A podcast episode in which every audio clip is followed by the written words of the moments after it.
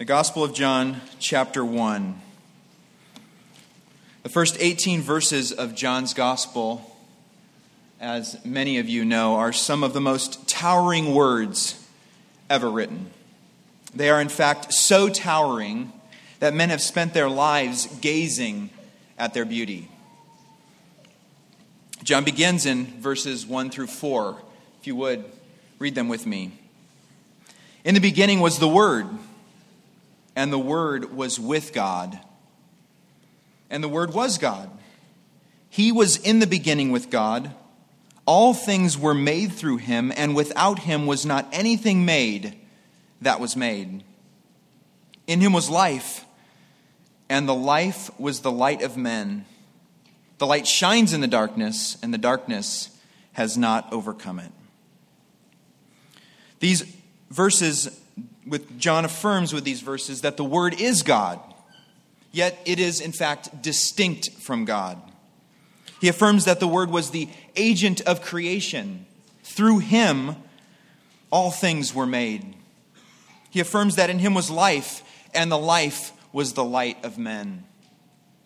Whatever ambiguity or mystery there might be in the use of the title, the Word, there is one thing that is unequivocal, one thing that is absolutely certain the Word is God. Whatever appears to be murky is made clear when we consider what John says about the Word. The Word created, the Word, in fact, gave life. The Word was God. Consider next what John says in verse 14. And the Word became flesh. Like a stalled airplane careening toward the earth, John moves from the most inc- incomparable truths of God and smashes them into the most mundane. The Word becomes flesh. The Creator becomes the created. The designer becomes, in fact, a dependent. God becomes a man. We have to read a little further to find out in fact, who this God is. Look at verse 14 again. And the Word became flesh and dwelt among us, or tabernacled among us, or quite literally pitched a tent. And we have seen his glory, glory as the only Son, or unique Son, or um, only begotten Son, from the Father, full of grace and truth. Jump down to verse 16. For from his fullness we have all received grace upon grace. For the law was given through Moses, grace and truth came through Jesus Christ. John stacks up everything he can before revealing, in fact, who this word is the one in whom he has seen the glory of. Glory of an only begotten Son or a unique Son. It's a glory full of grace and truth. It's a glory from which we have all received grace upon grace, or one grace gift upon another. A grace that, a grace and truth, excuse me, that came through Jesus Christ. Beloved, it was God who became a man. It was God who demonstrated his great love for us in that while we were still sinners, died for us. If you are here this morning and you don't know this God, I want to help you. We want to help you. I don't have to convince you that you are a sinner. You know that of yourself. But what you might not know is how to be known by the Word, how to find life in the name of Jesus.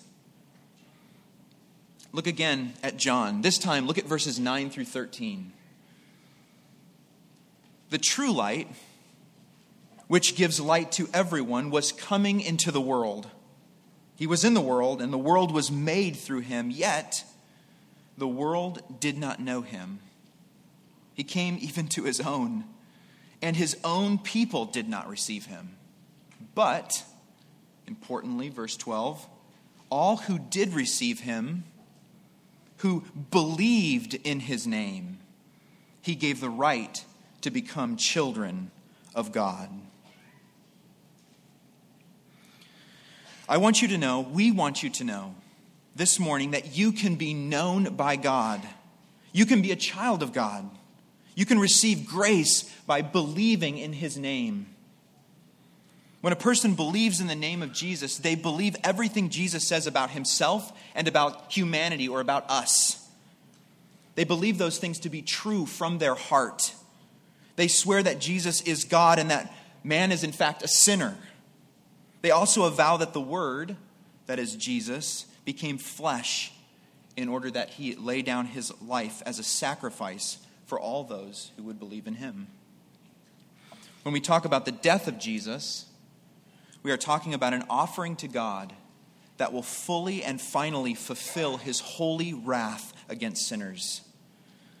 When the Word became flesh, the Word accepted the fact that his flesh would receive the merit of God's wrath. Jesus was punished in order that those who deserve to be punished might not be punished.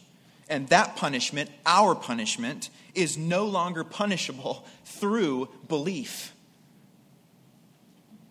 Now, on the night before Jesus took our punishment, he ate a meal with his disciples, the Passover meal. On that night, Jesus initiated a practice that we call communion or the Lord's Supper or the Lord's table. This practice isn't a magical one. There is no mysterious ingredients in the cracker or the juice. Rather, uh, it's, it's a corporate reflection, a corporate way to reflect on the salvation that is provided through the once for all sacrifice of Jesus. The instructions are simple. If you believe, eat and drink.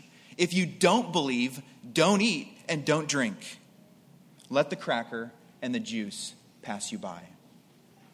If you don't believe, however, don't take lightly what letting the cracker and the juice pass you by means.